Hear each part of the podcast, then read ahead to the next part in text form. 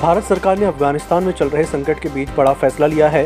दरअसल, अफ़गानिस्तान से आने वालों के लिए भारत सरकार ने नई वीज़ा श्रेणी की घोषणा की है।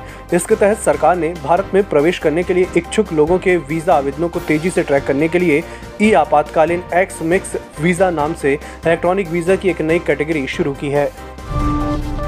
तालिबान संकट के बीच काबुल से भारत पहुँचे भारतीय राजदूत रुद्रेंद्र टंडन ने कहा कि अफ़गानिस्तान में हालात तेज़ी से बदल रहे हैं। वायुसेना के सी सेवनटीन ग्लोब मास्टर विमान के ज़रिए काबुल से मंगलवार को गुजरात के जामनगर पहुँचे भारतीय राजदूत ने वायुसेना का मदद के लिए धन्यवाद किया। इस दौरान उन्होंने कहा कि अफ़गानिस्तान में अभी भी कई भारतीयों के फंसे होने के चलते वे हालात की बारीकी से निगरानी कर रहे हैं और सभी भारतीयों को सुरक्षित वापस लाया है।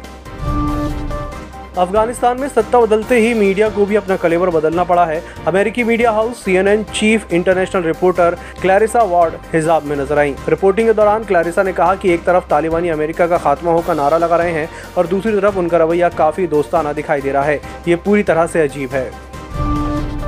नोबेल शांति पुरस्कार हासिल कर चुकी पाकिस्तान की सामाजिक कार्यकर्ता मलाला यूसुफजई ने अफ़गानिस्तान के हालात पर चिंता जताई है। ब्रिटेन में रह रही मलाला ने मंगलवार को कहा कि अफ़गानिस्तान में महिलाएँ और बच्चियाँ सुरक्षित नहीं हैं, वर्ल्ड लीडर्स को इस पर तुरंत एक्शन लेना चाहिए। मलाला ने पाकिस्तान सरकार से अफगान शरणार्थियों को जगह देने की अपील भी की है। उत्तर प्रदेश में कौशाम्बी के जिला अस्पताल में एसएनसीयू में एक नवजात शिशु वार्मर मशीन की हीटिंग पैड में ज़िंदा जल गया। बच्चे का शरीर नीला पड़ गया था। वार्मर इतना गर्म हो गया था कि बच्चे के सीने से पेट तक की चमड़ी बुरी तरह झुलस गई। उसके शरीर से धुआँ निकलने लगा। अफ़गानिस्तान संकट पर अमेरिकी राष्ट्रपति जो बाइडेन ने मंगलवार को अमेरिका को संबोधित किया, तालिबान के कब्जे और अफ़गानिस्तान में बिगड़े हालात को लेकर बाइडेन ने अशरफ गनी पर ठीकरा फोड़ा। उन्होंने कहा कि अफ़गानिस्तान को कठिन हालात में गनी छोड़कर भाग गए। उनसे सवाल पूछा जाना चाहिए। राष्ट्रपति बाइडेन ने अफ़गानिस्तान से अमेरिकी सैनिकों को वापस लाए जाने को लेकर चलाए जा रहे ऑपरेशन के बीच तालिबान को चेताया है। उन्होंने कहा कि अगर अमेरिकी सैनिकों को नुकसान पहुँचा तो तालिबान को इसकी भारी कीमत चुकानी पड़ेगी।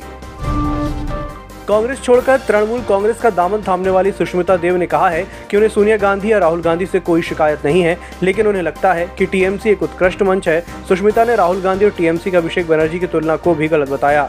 साथ ही उन्होंने कहा कि ममता बनर्जी उनकी आदर्श हैं। इंटरनेशनल क्रिकेट काउंसिल ने इस साल खेले जाने वाले टी ट्वेंटी वर्ल्ड कप के कार्यक्रम का ऐलान कर दिया है। 2007 की टी ट्वेंटी चैंपियन भारतीय टीम विश्व कप में अभियान की शुरुआत 24 अक्टूबर से करेगी।